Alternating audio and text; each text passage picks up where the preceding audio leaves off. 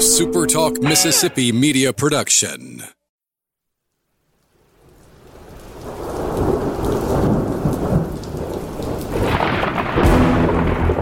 You're listening to Thunder and Lightning on Super Talk Mississippi. Covering Mississippi State sports like nobody else.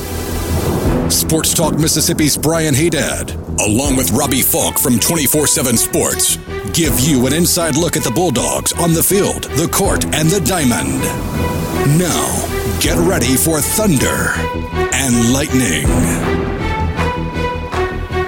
This is Thunder and Lightning here on Super Talk Mississippi. Brian Haydad, and I have a guest host today. We'll get into him in just a minute. Want to thank you guys for tuning in at supertalk.fm or wherever it is you get podcasts from. We appreciate all of our great listeners, especially our servicemen and women out there taking care of us. We want to thank our sponsors at Strange Brew Coffee House and Churn and Spoon Ice Cream. Start your day the right way with a trip through the drive-through at Strange Brew Coffee House here in Starkville or at Brupolo over there in Tupelo. Be kind of weird if Brupolo was in Hattiesburg. Hattis Hattiesburg. Brutusburg? I don't know. I don't know. We'll figure that out as we go. Wherever you live in our great state or our great country, we can get Strange Brew Coffee House right to your door, though. Just go to strangebrewcoffeehouse.com and order for shipping. Whatever kind of coffee machines on the front counter, you can get Strange Brew Coffee, including the awesome and spectacular new K Cups. College Corner and collegecornerstore.com. That's the place to find maroon and white merchandise that you can't find anywhere else because they have the biggest and best selection in central Mississippi. Two locations in the Jackson area to serve you. They're in Ridgeland by Fleet Feet, they're in Flowood by the Half Shell, or you can always shop online at collegecornerstore.com. It's it's it's technically Thursday as we're listening here, so as we're, we're recording here. So you know, Taco Thursday. I feel like Taco Thursday is as good as Taco Tuesday. I've never understood why Tuesday gets the monopoly on the tacos. I say tacos can be any day. And Humble Taco agrees with me, so you should go by there and grab some tacos that you can't get anywhere else because it is a unique and delicious menu. It's Mexican fare with Mississippi roots over there at Humble Taco on University Drive. The weather is nice. Get out on the patio, have a margarita, have some chips and salsa, and have some awesome tacos. If you're looking for a great suggestion for lunch today, I would suggest Firehouse Subs. Anytime you go to Firehouse Subs, they make it really easy on you with their great app. And that app is also great because it helps you pile up reward points. If you like free stuff, then you like the Firehouse Subs app. Check them out today. Locations in Starkville and Columbus, Oxford and Tupelo, Flowood and Madison. That's Firehouse Subs. All right, we're going to interrupt uh, that. So I had a, I have a guest host. You'll hear from him in the second half of the show, John Sokoloff of uh, WCBI Sports. Very kind and generous with his time, but we made the mistake mistake of recording before the Ben Howland news was official. Did not expect it on Thursday. I thought it might get a day to breathe or something like that. So I thought it made more sense to maybe re-record this part. Unfortunately, John couldn't be here with me, uh, so he'll be here in the second half of the show. Talk a little baseball. But obviously, we will start off with the big news of the day, and that is Ben Howland has been dismissed as the head coach at Mississippi State University. Uh, a move that you know, basically, you saw coming from mm, late January on, I would say that this this day was going to come as it became more and more obvious uh, to everybody that Mississippi State was not going to make the NCAA tournament. A, a season that even Howland himself had said it's tournament or bust, uh, and it ended up being a bust. Uh, state season finished out last night in the United of Virginia. Don't care to recap that game. Chances are you probably didn't even watch it. Just know that it went exact. If you follow Virginia basketball, it went exactly to script. State uh, fell behind early, got a lead about midway through the second half, couldn't hold on, loses the game. And now Ben Howland has lost his job. First and foremost, from on a personal note, Ben Howland was always generous with his time. Well, whenever we uh, we asked to speak to him, was always happy to do so. Uh, my my lasting memory of him away from the court will be the time he uh, he allowed me and uh, Tyler Horka to use the cryo machines uh, that he that he is a big proponent of. Uh, so I thought that was that was a, that was a fun experience for me. so Ben Howland always respectful, uh, good guy, uh, and a good coach. It just didn't work at Mississippi State for whatever reason. Um, you know, you don't get his resume and, and all the wins he's had, and, you, and you're not a, a, good recruiter without being a good coach. But you know, sometimes good coaches fail. There are bad coaches that fail too. There, there. That's not to say that all good all coaches are good coaches. But Ben Howland is a good coach. It just it didn't work for him at Mississippi State, and now we move on. Um, you know, and the, if, if you have to, you know, does Ben Howland have a legacy? His legacy is this: when he took the job, nobody really wanted it. All right, he had been out of the game, and he saw an opportunity to get back in at a Power Five position, and he took advantage of that. But the coaches that are on Mississippi State's radar today would not have been on Mississippi State's radar in 2015 because this job was the worst in the SEC at that time, the absolute worst. And Howland, to his credit, built it up over a period of time. The problem is he, he plateaued and then he started to regress. And that's how you get to this point where in seven seasons you only have one NCAA trip. And honestly, it's not even that it's not good enough for Mississippi State. That's just not good enough, period. That's not good enough anywhere. I, I, I don't think. So, you know, I, so it had to, it had to be this way. Um, this team was far too talented, even with Tolu Smith's injury troubles, even with Rocket Watts' injury troubles. This team was talented enough to to be in the NCAA tournament. I've said it a, a, bunch of times on this podcast. I've said it on Sports Talk Mississippi. It's not that this team, you know, didn't have a lot of great wins, and they didn't. They beat an Arkansas team that was missing the SEC's leading score, and they beat Alabama. That's their two best wins in the season. But terrible Louisville team, terrible Minnesota team, terrible Ole Miss teams, terrible South Carolina team. Those four games are the difference. You know, State finished the regular season 18 and 13. If they had finished the regular season uh, 22 and nine, or 22 and yeah nine, if they had won those four games, is that right? Yeah, they lost. Yeah, yeah. No, I guess they won one in the SEC tournament. So they were what 17. You know, it doesn't matter if they had had those four wins, they'd have been in the NCAA tournament. I don't feel like going back through the schedule. I'm trying. I'm trying to block it out, like I'm sure a bunch of you are right now. If they had won those four games, I don't have any question they would have been in the NCAA tournament. Their net was good the entire year, but that was the, the sort of the the. The, the, the, the, the, wrapping paper of the Howland era is that you know we always talk about it. He never had a signature win. There was never one win you could point to and say that was a big win for Ben Howland. I mean, if you can, if you've got one, tell me what it is. I, I don't know what it is. And then he he lost games he shouldn't lose. His record against Ole Miss. This I mean, he played against bad Ole Miss teams. His record's appalling against them, including that you know ha- habit, that knack of always losing the first game in their series in a in a situation where you could have some momentum. And that was the case this year. State wins its first conference game against uh, Arkansas. You're feeling pretty good. The game against Missouri gets canceled, so okay, great. You're going to go to Oxford and play a bad Ole Miss team, and they fall flat on their face and they lose by double digits. And from there, they really never got up off the mat. The last sort of gasp of the season was beating Ole Miss in Starkville, and that started that stretch of games where, if you go back and listen to this podcast, I said, you know, they need to win three of the next seven. Well, they won one of the next seven, and then they win a couple against Missouri, but that's it. That's the end of the season. And this team was more talented than that. They had enough talent to win enough games to be in the NCAA tournament. But for whatever reason, they didn't play well. I, I said many times I thought that you know mentally they weren't the sharpest team. And it even goes into last night. Look at the last play of the season. State down three, the clock expiring, and, and Molinar puts up a two. Why? State's basketball IQ at times was just not very high this year. Molinar is a great player, an all SEC player. I, I, would like, if he's coming back, that makes a huge difference for whoever the new coach is going to be. We'll go through some candidates in just a minute. Tolu Smith, if he returns to Mississippi State, I mean, that is a real good one two punch. As good as anybody's got in the SEC next year because you know Tshiebwe's leaving and, and guys will be going to the NBA. If those two guys come back, that's a great start.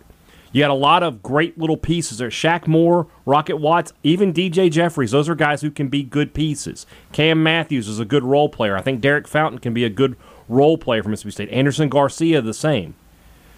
You're bringing in a solid recruiting class. We'll see if they all stay put. You know that's that's going to be you know probably a chore, but you know that's on the new coach to make those decisions. And then you know there's the portal, and the portal is always going to be a tool, especially for a new coach coming in. But right off the top, if, if you bring Molinar and Smith back, you've got enough talent to go to the NCAA tournament in year one next year. Now, contrast that with Howland's year one, where you had Gavin Ware and Craig Sword and Fred Thomas, who, God bless them, played as hard as they could for Mississippi State, but were never going to be part of a tournament team. And then you sort of built around Malik Newman and, and believe it or not, Quinndary Weatherspoon, who at the time nobody expected anything from, and by the end of the season, he was probably State's second best player. And that's a that's a quite a contrast from where what Howland le- inherited to what he left behind, and that's to me is a mark of you know that's that's a good mark for a coach. Did you leave it better than you left it? You, there's nobody who can't say who can say that Ben Howland didn't leave Mississippi State in better shape than he found it. But unfortunately, he wasn't able to to build off the momentum. You know, his, he was better each of his first four years, year one, year two, year three, year four. But they took a step back in year five. There's no question about that. They were not in the NCAA tournament when the season was canceled. And then the last two years, NIT, NIT, it's just not good enough. But this is still a program that can get back to winning games and being in the mix in the SEC and being an NCAA tournament team. The, the, the pieces are there. The hump renovation is going to be a big piece of that. You know, Howland, one thing you have to give him credit for is he was able to recruit well despite not really having any kind of home court advantage. I mean, you bring players to, on, on official visits and they're sitting there looking at you know 2,500 people, 3,000 people, and he was able to consistently get uh, recruits. I know that you know the, the the, the statements about him getting legacy guys, but this last class of his was very was very solid, four star guys. So, yeah, it just is what it is. To quote another former uh, Mississippi State basketball coach, and so now it's time to move forward, you know, and, and look at the next the next Mississippi State basketball coach. We've all heard the names. I think there is a top three, and then everybody else is just sort of out there. If it's not one of the top three guys, I feel like something went wrong in the search. I feel like they they I mean I would be willing to tell you they whiffed. They whiffed on three guys. I think number one, one I think it's a one A one B situation. One A is better, but one B is still very very good. This isn't a one A one B Jeff Collins style. Number one A is going to be Matt McMahon, the head coach at Murray State. Obviously, everybody knows the resume. Everybody knows who Ja Morant is. He is a really good basketball coach. Uh, has been dominant over the past few seasons up there at Murray State. Did have a, a little setback in 13, 13 or sorry, in 2021. Uh, but you know, when you lose a guy like Ja Morant, those things tend to happen. But he's won he's won his conference uh, five times, three NCAA tournament appearances. He's 30 and two on the season, 18 and 0 in the conference. They, they're just really really good, a really good college basketball team. I think 1B is Chris Jans, currently the head coach at New Mexico State. A guy who, again, has been a perennial winner uh, throughout his coaching career. Has never won less than 20 games in a season anywhere he's ever been. Outside of uh, last year, a COVID shortened year for the New Mexico State program, where they went 20 or they went 12 and 8.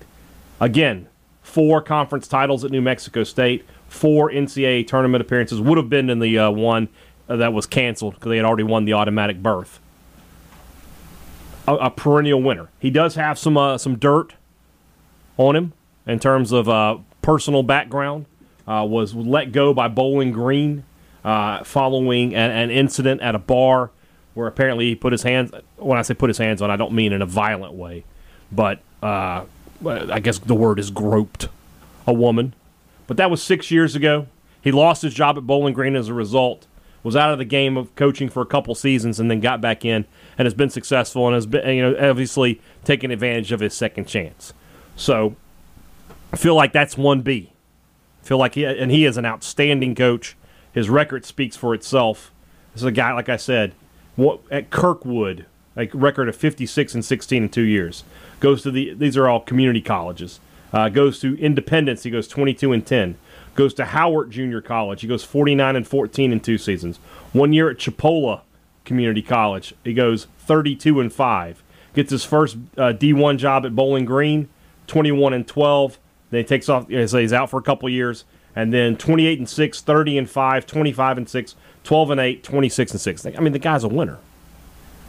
The third guy to keep an eye on is Todd Golden, who's currently the head coach at the University of San Francisco. Shout out to Bill Russell a uh, only been a head coach for three years. Uh, 22 and 12 his first year with the Dons, 11 and 14 a season ago, and now this year 24 and 9 and has them in the NCAA tournament.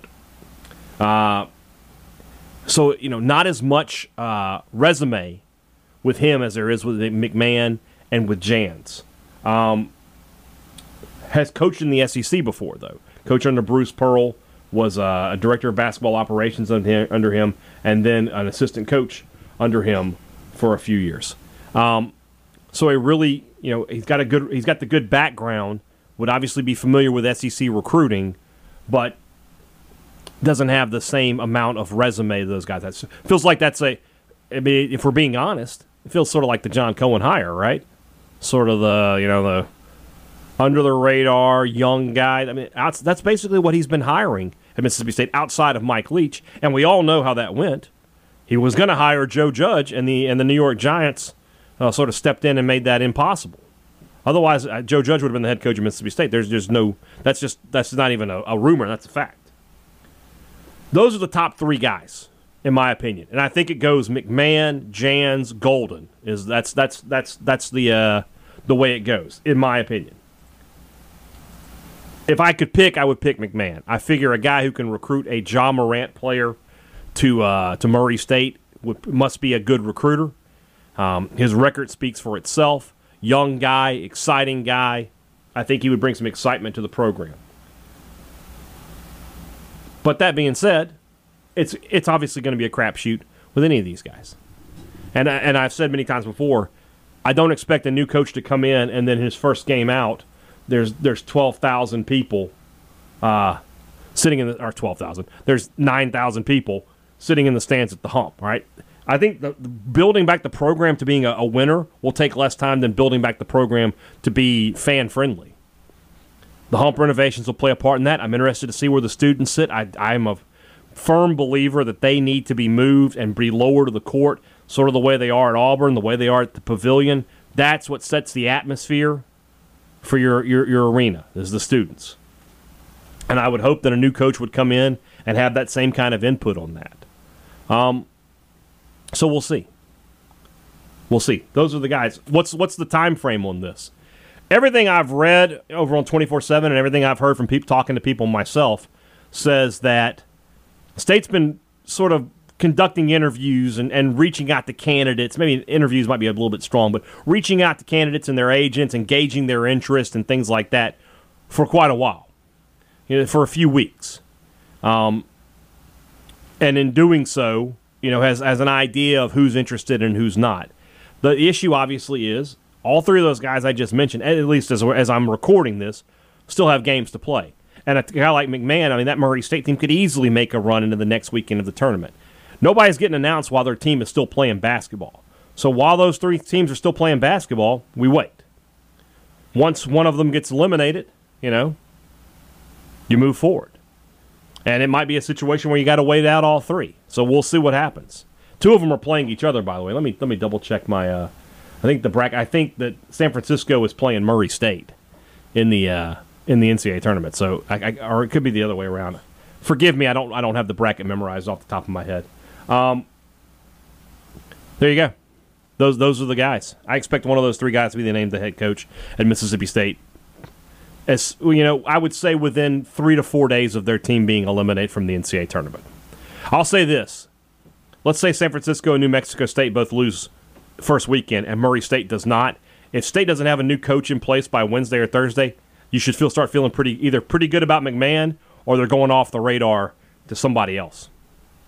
That's how that's how I would look at that. If as soon as especially Jans, if Jans is eliminated when his team plays, if they don't make it out of the first or second round, if he's not the coach of Mississippi State by Wednesday or Thursday of next week, he's probably not going to be the coach of Mississippi State.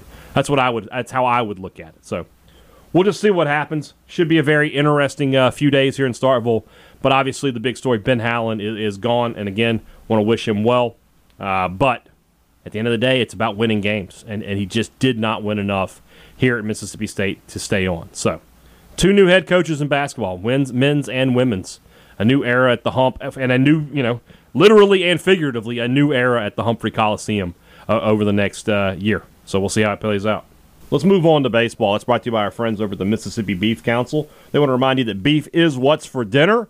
This weekend going to be a great weekend for cooking out. So fire up the grill, put a couple of steaks out there, maybe some burgers, or if hey, if you want to get the smoker out and put a brisket on there, I can't recommend that enough. John Sokoloff knows what I'm about when it comes to the grill. This man has put me into a plethora of food comas. this oh, man is has a gift. Well, you know, unfortunately, that gift is is is is sarcasm, and it's not it's not the gift anybody wants. But that being said, what people do want is beef Every time you go to the grocery store and you put beef in the shopping cart, not only are you getting your family a great meal, you're helping out 15,000 of your fellow Mississippians. Those are our beef producers here in our state. Beef is what's for dinner, thanks to our friends at the Mississippi Beef Council. John Sokoloff knows a thing or two about Two Brothers as well, one of his favorite places and one of ours. We say it all the time. When somebody's coming to Starkville and they reach out to me, they're like, Brian, where should I eat? Two Brothers is always on the top of the list. You just can't go wrong with anything on the menu there. It's not just barbecue, it's smoked Southern soul food right there in the heart of the Cotton District at Two Brothers Smoked Meats. It's really simple, Advantage Business Systems. It's great products and great service, but that's what everybody offers, right? Well, not the same way that Advantage Business Systems does. Nobody has their selection of products that your business needs copiers and printers, computers and software, information and mailing systems. And nobody, these big box stores, they can't compete in the service realm with Advantage Business Systems. No, no one eight hundred number, no call center overseas, no seven to ten days and we can be there. No, it's here's our six hundred one number. Here's somebody in Mississippi you can talk to. We'll be out there today or tomorrow, and we get your business back up and running. You don't have time to waste, and that's why you go with Advantage Business Systems. Call them today at 601 362 9192 or visit them online at absms.com. Find out how Advantage Business Systems will help your business do business. Mississippi State, Georgia. This feels like a big, big series for Mississippi State. I should say for the Bulldogs because then I couldn't be wrong. But oh God. this Georgia team, you know, they they 14 and 3 on the year. I mean, they've beaten up on Albany, Wofford College. Uh, So here's the thing you can say. They've won the games they're supposed to win that Mississippi State has not. Yeah. State's lost games to teams they should have beaten. Definitely. Georgia has not done that. Two of Georgia's losses are to Georgia Tech, or as Richard Cross would refer to them as Charmin Soft Georgia Tech. Oh God. So they lost two out of three to a, the only Power Five school they've played this year. They also have a loss to Georgia Southern in uh, in the midweek.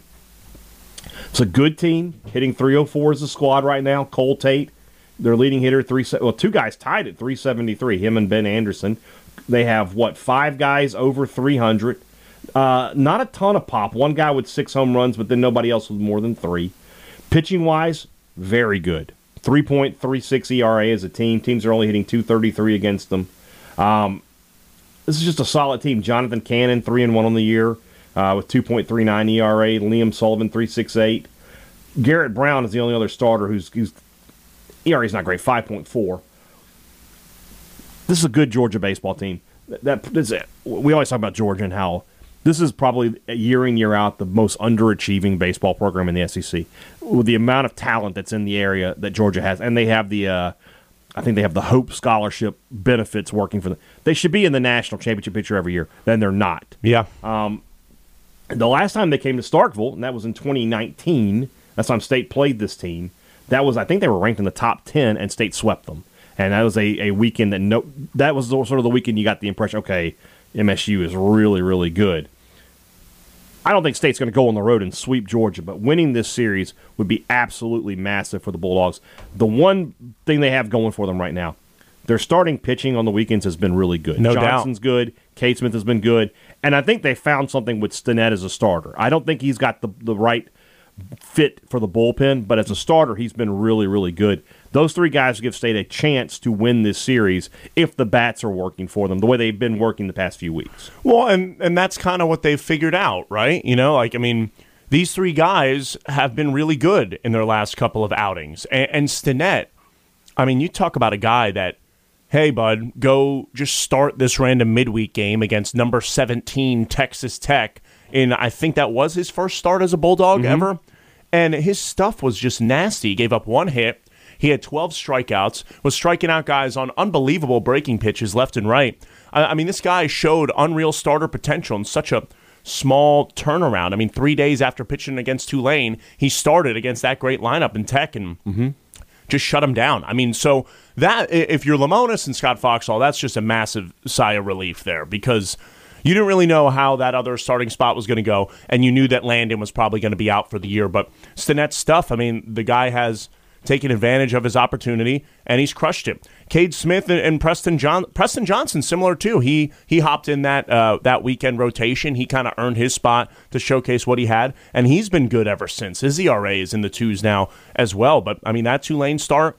He was good. His Northern Kentucky start, he was good. And obviously against Princeton, he did what he needed to do. So if that's your three-headed monster and that's how it stays consistently throughout the year, then it makes things a lot easier. But again, I mean, last year, how consistent did that starting rotation stay? Yeah. Fristoe up and down. MacLeod looked like it, and then the postseason kind of fizzled out there, where really it was Harding and Bednar. Mm-hmm. Yeah. and that's really kind of all you had. Where th- that was the case last year, where you're able to kind of work around that kind of stuff. Where this year, I mean, if you're Lemonis, you're praying that this is it. Because w- with bullpen question marks, I mean, how many other guys could you kind of plug in there, you know? And that's the issue for State right now is starting wise, they feel okay. They feel fine. But then, you know, once they get to the sixth, seventh inning, it, it becomes a question of you, you have to hope you have the lead Definitely. because holding and you got to sort of hold on for dear life. Now, I will say this: in the past couple weeks, Cam Tullar has pitched better. Yeah. And he had a really rough start to the season, had a rough weekend at Tulane. But then against Texas Tech, he was really good uh, and was okay last weekend against Princeton. Um, Pico Kohn has been good as a true freshman. Big bright spot for this team so far. Brandon, Absolutely. Brandon Smith, hey, has been pretty good. It's been pretty good. You know, his ERA five two seven, but he's come into some bad situations and, and, and gotten and gotten outs. Eh, through the damage control. Throw sure. strikes. That's, Definitely. That's the main thing. And then you, the other guy that I've been impressed with is Drew Talley, uh, as, as a young guy who's who's just come in and gotten some, some good some good moments. I don't know if this was the weekend, but State has got to get more from Mikey Tepper. Yeah. They've got to get more from Jack Jack Fristoe, Jack Fristoe, uh, Jackson Fristoe. Uh, and then I don't know if Andrew Walling's ever going to pitch again. You know, but it, I, I agree with what Robbie likes to say about that. Is like, look, if nobody's throwing strikes, let the guy who throws ninety six throw. Yeah. You know, because at least maybe you could get him to chase. Maybe you can just get out in front of him. You know. And then I don't know if Lane Forsythe is going to be a pitcher. That was a, but he looked okay. crazy twist. He yeah. looked okay. He looked like he had some stuff. I mean, he's done it. Well, State State. It's so funny. You think about last year, John, and how they managed that pitching staff, and nobody really overextended themselves, and they had so much depth, so that when they got to Ju- June, they could pitch guys a little longer, and they could pitch Landon Sims twice in a weekend, and it was all about managing man. And now this year, it's going to be like, well, Preston and Cade, can you give us ninety to hundred pitches? You know, that's that's the best case scenario. Is can we get these guys into the sixth inning, the seventh inning with a lead, and then just sort of you know hope it goes from there. sure. What odds do you give State to, to get this series this weekend? Well, I mean, it's a top top 25 matchup. And and the thing that's always tough with college baseball and you can have an impressive non-con all you want impressive series or teams you play and they played against Texas Tech. Okay that's top 20 team. Southern Miss usually traditionally a good baseball program. Yeah. Tulane solid too. It's not the SEC where it just means more. So if you go right from those just to You're such a shill. if you go from those just to an SEC series, I mean, it's a big adjustment. You know, you kind of learn more about your team, and even Chris Lemonis is still trying to work out some kinks in that lineup and and with those obviously position players, but.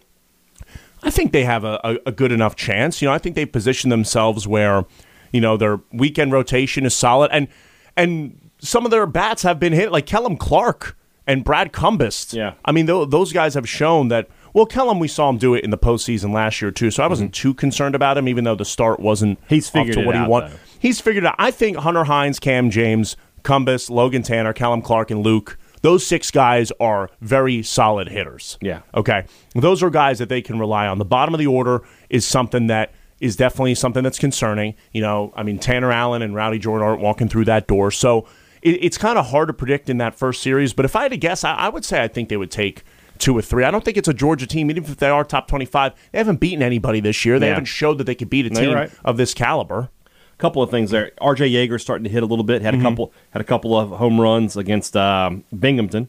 Um, Tanner Leggett is. I mean, he's hitting two fourteen. If you could get him to two forty, I think you'd be perfectly happy For the bottom of with that order, yeah. And then the other guy to mention, who's who's who got the start on Monday, and I, I like what I've seen with him is Just Davis. I think he might be the, the, the third outfielder at this point. I think you go Cumbest, Davis, and Clark. You know they've tried Corder out there, they've tried uh, Braylon Skinner, and it just hasn't really worked. Just Davis, I mean, four. He's hitting 444. Obviously, only nine at bats, but he's got four hits in those nine at bats, and he's drawn uh, two walks. So he's getting. You know, he gets on base.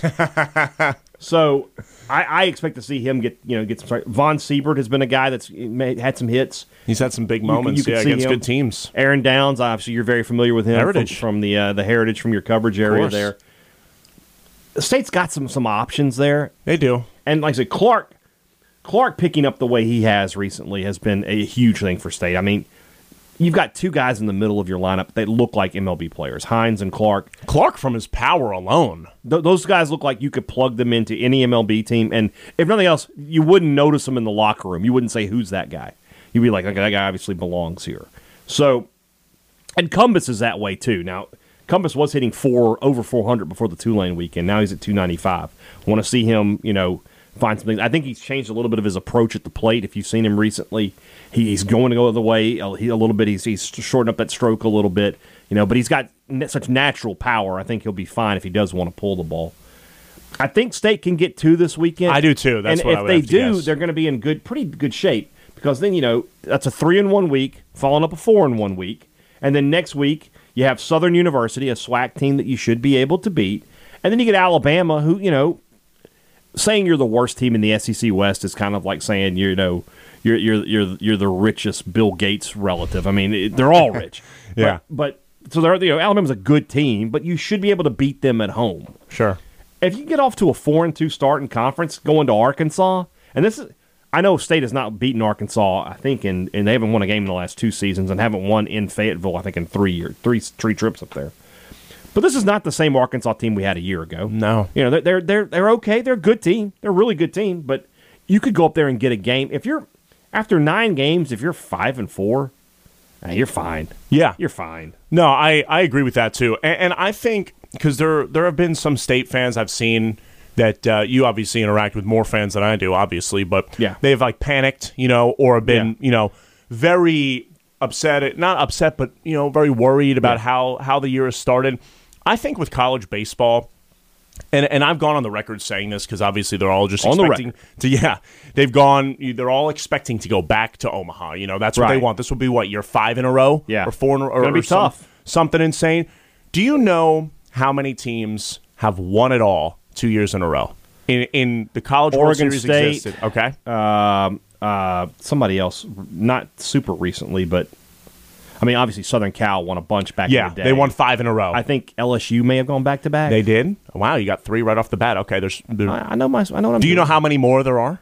Maybe two. There's two more. Okay, Uh, there's one that's recent, right? yeah, the most recent one you didn't get, 2010 and 11. Oh, South Carolina. Okay, And I don't know the other one. Stanford is the other. Okay, and What years all- was that? Uh, so South Carolina 2010 11, Oregon State 06 No, no, for 07, Stanford, Stanford. Uh, LSU 96 97, Stanford 87 88, and you and Southern Cal five in a row. So it's re- and all of those teams had only one back to back. The only team that had three peated or whatever was Southern Cal. It's really hard. It's incredibly hard to win a college World Series. It, I've gone on the record saying that get just it's the hardest thing to win because you get there and it's the eight best teams, eight hottest teams in the country, and you got to win five games. It's Yeah, the it's- it's not just winning one game and thing- you're eliminated. Exactly, Yeah. It's the hardest thing to win. And Chris Lemonis and this team lost Will Bednar, who was their most important piece there last year. Yeah. lost Landon Sims, another first round pick. He lost their t- most two important hitters, Mm-hmm. other positional guys, and it still looks like this team might be in the mix. So Well, I mean, he lost his whole starting rotation. E- Exactly. Houston Harding, who is a massive reason why they Yeah, won two. and MacLeod got him there. He just didn't play pitch well in Omaha. exactly. And, and he's gone as well. So what I'm saying is, it doesn't matter how good you are. It's so incredibly hard to hmm. win there. And if you're coming off a national championship, there's going to be more turnover than usual. So don't freak out too much. Just all you could freak out if your team wasn't in the mix to even remotely maybe sniff the postseason. But Chris Lemonis is going to have this team in the mix. So I think fans should be, you know, excited about that. I agree. I agree. Like We'll it's see. so hard. Only four teams have won two in a row. Yeah. and then the other one was just a dynasty in the seventies. Who, Yeah. who knew what college baseball looked like in the seventies? Exactly. So, all right. I think so. We're both going to take state to win two out of three this weekend. Definitely. And then you know, I feel I feel good about that prediction. And then if they do that, I feel like they're going to hosting is still going to be tough for state. Mm-hmm. I mean, seven non-conference losses, including one. I mean, Northern Kentucky. That's going to be a bad non-conference loss. Yep. Uh, Tulane. Say what you want. They haven't looked good since they played state. North, Long Beach State has not looked good No. since they played state. They dropped out of that top 25 pretty quick. Pretty quick. I mean, they got swept the next weekend. Yeah. Tul- Tulane was swept by Evansville last weekend. I mean, not good. No. So it's going to be tough for state to host, but I, you know, the idea of Mississippi State being a two seed in somebody's regional, you talk about not happy. Yeah, I'm talking about worst You know, nightmares. talk about you know East Carolina or or, or Florida State or State going back to Tallahassee would be hilarious. Yeah. Uh, something like that. I mean, they're not going to be happy to see Mississippi State. So, but State can get its season really back on track with with a series win this weekend. Definitely. We'll I say I say it. they'll win the first two and then lose on Sunday.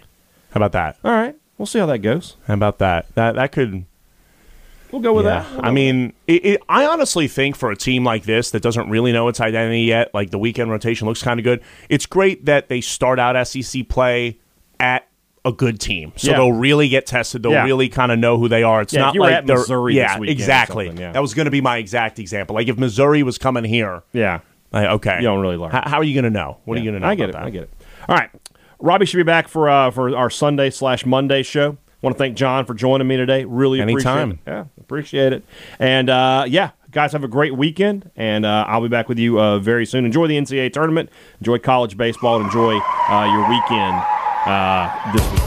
For John Sokoloff, I'm Brian Haydad. Thanks for listening to Thunder and Lightning on Super Talk Mississippi.